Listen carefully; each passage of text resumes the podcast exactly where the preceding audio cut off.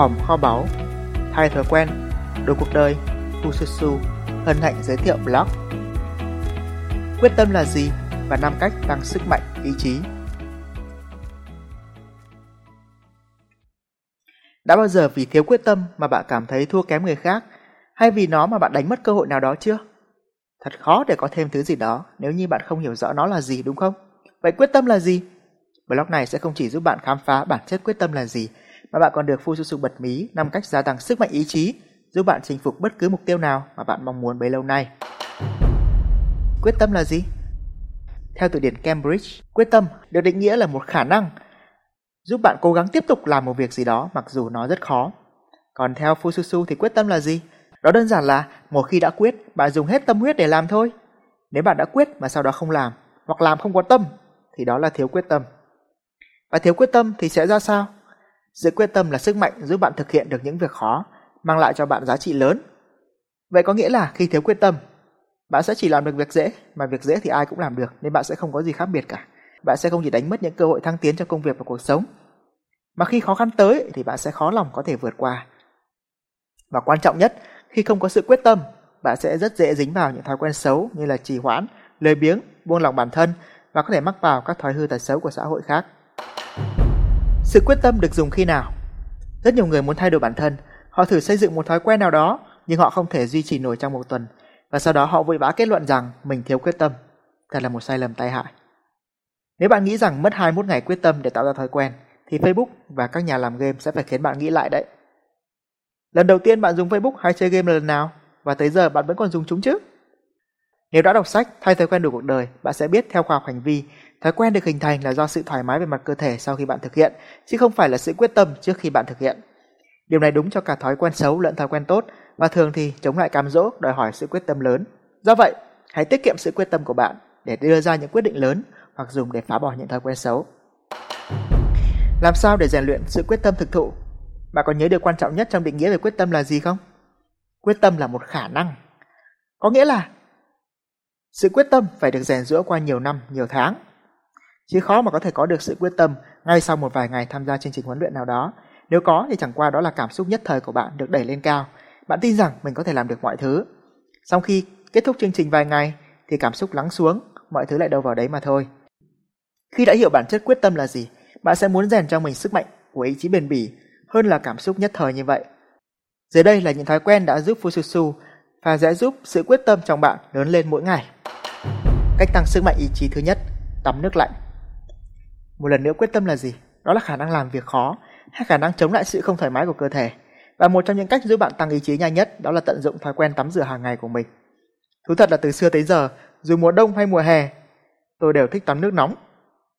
Mỗi lần tắm giống như là một lần thư giãn vậy.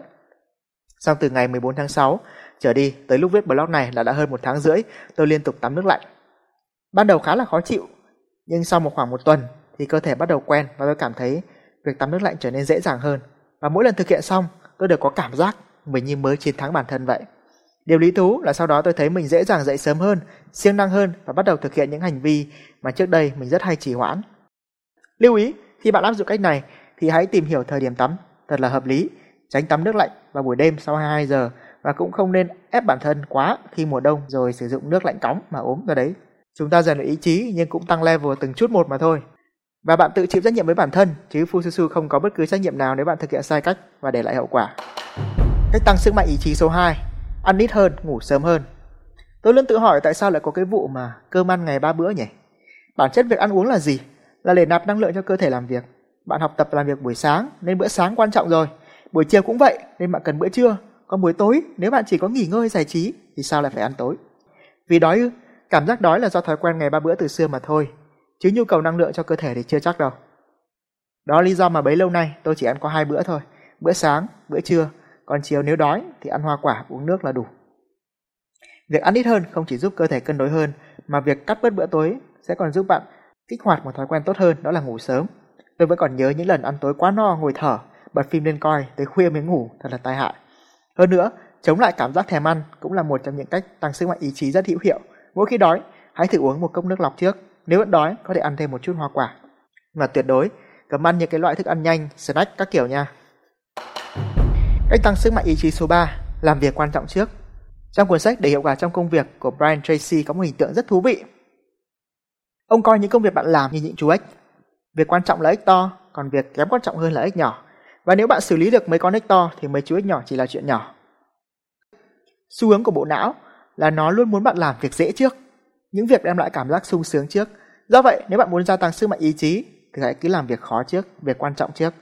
Nếu bạn luôn làm những việc quan trọng trước trong ngày thì tới cuối ngày bạn sẽ chẳng bao giờ phải hối tiếc. Bản thân thói quen này đã giúp Fususu trong 5 năm qua mỗi năm xuất bản một quyển sách.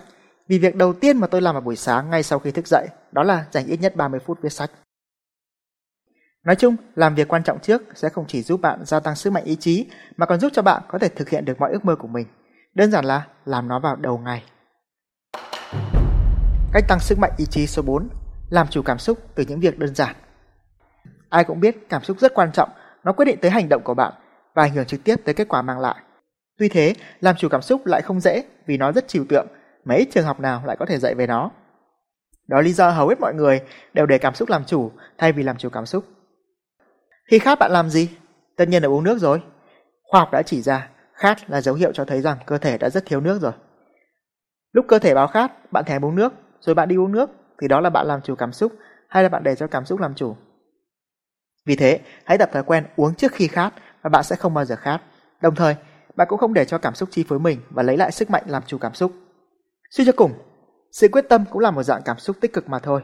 Khi bạn làm chủ được cảm xúc nói chung thì bạn cũng sẽ làm chủ được sự quyết tâm của mình. Uống trước khi khát, không bao giờ khát. Nghỉ trước khi mệt, không bao giờ mệt. Vậy gãi trước khi ngứa thì có còn ngứa không? Một cách luyện làm chủ cảm xúc thú vị là bạn hãy tập quan sát cơn ngứa. Khi ngứa, đừng gãi vội. Hãy cứ quan sát xem cảm giác ngứa đó nó biến đổi như thế nào. Và thường bạn sẽ phải ngạc nhiên đấy. Khi ngứa mà bạn không gãi, cơn ngứa hoặc là sẽ tự hết, hoặc là sẽ chuyển qua ngứa chỗ khác. Tất nhiên, nếu để con muỗi hay con gì đó cắn thì hãy phản ứng thật nhanh, chứ đừng quan sát nó hút cạn máu của bạn nha. Cách tăng sức mạnh ý chí số 5, đi tới cùng, làm tế bến. Nếu bạn đã nghe được tới đây, xin chúc mừng bạn. Bạn đã tập cho mình một thói quen rất tốt, đó là đi tới cùng, làm tới bến. Và đây là một trong những thói quen quan trọng nhất giúp bạn rèn luyện sự quyết tâm.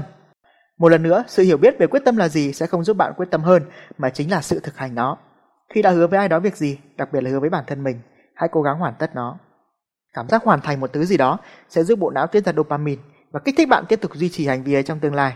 Do vậy, một khi đã quyết, hãy dùng hết tâm huyết mà làm. Nếu bạn đã nghe hết từ đầu đến cuối blog này thì tôi tin rằng sự quyết tâm trong bạn đã tăng trưởng mạnh mẽ hơn một chút rồi đấy. Hãy comment và Fususu sẽ cảm ơn bạn như là một lời ghi nhận tuyệt vời dành cho bộ não của bạn. Suy cho cùng, kết quả cuộc đời bạn là do thói quen mỗi ngày. Và những điều bạn biết sẽ chỉ thực sự hữu ích nếu bạn có thể biến chúng thành thói quen. Nói thì dễ, làm thì toàn quên hoặc là trì hoãn. Đã bao lần bạn hào hứng để thay đổi bản thân, xong rồi cuối cùng đâu lại vào đấy.